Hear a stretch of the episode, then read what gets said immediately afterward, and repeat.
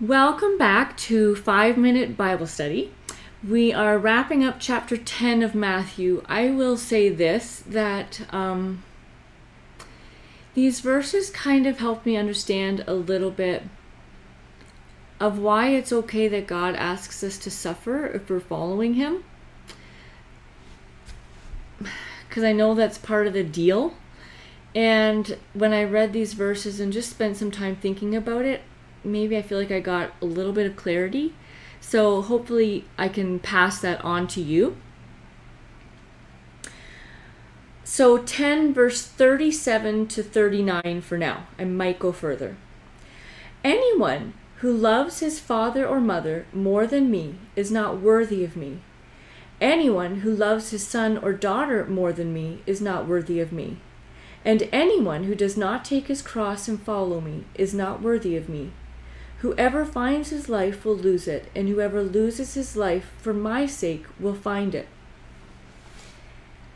And so he's saying that basically it's family against family, loved one against loved one, all depending on who you choose to live for. And he says that if you choose to have earthly peace with your family and friends and people around you, over choosing to have inner peace with me by accepting who I am, my lordship, and living for me. If you choose the other, you aren't worthy to be in my family. You aren't worthy of the family home, the family jewels, the family feasts. You aren't worthy of heaven. And this is the part where it hit me. If you aren't willing to suffer for the peace of heaven and peace with your heavenly Father, like I am about to suffer for your peace and your peace in heaven, you aren't worthy of the rewards for suffering for me. If you find peace on earth, you've lost peace in heaven.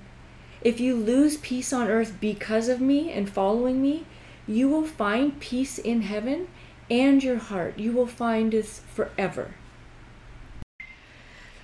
Alrighty, if you noticed my twitchy eyes in the last first part of this video, it's because I forgot I had a client. And while I was recording this, I saw him pull in the driveway and realized I needed to turn this off and get my massage table ready. So this is part two. And so I will read the last verses. This is it for chapter 10. There's three verses. Anyone who, nope, he who receives you receives me and he who receives me receives the one who sent me. Anyone who receives a prophet because he is a prophet will receive a prophet's reward.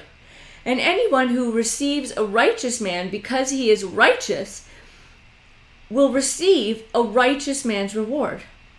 And if anyone gives even a cup of cold water to one of these little ones because he is my disciple, I tell you the truth, he will certainly not lose his reward.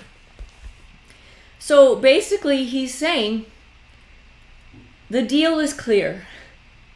If you follow me, I accept you and love you. And because I love you and accept you, so will the Heavenly Father.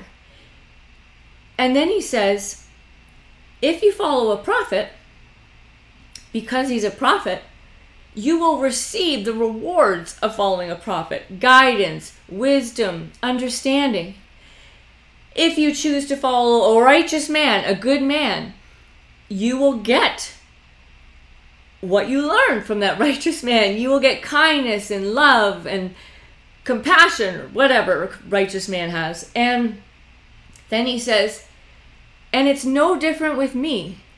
If you choose to follow me as your Savior, you're going to get the reward of what I have gotten and given to you. And I've gotten persecuted, I've gotten accepted and welcomed by some people, but I've been kicked out. I've had nowhere to sleep. I'm about to get my butt kicked and killed. So you will get the same thing that your leader gets. Because why would it be any better for you if they hated the initial original guy?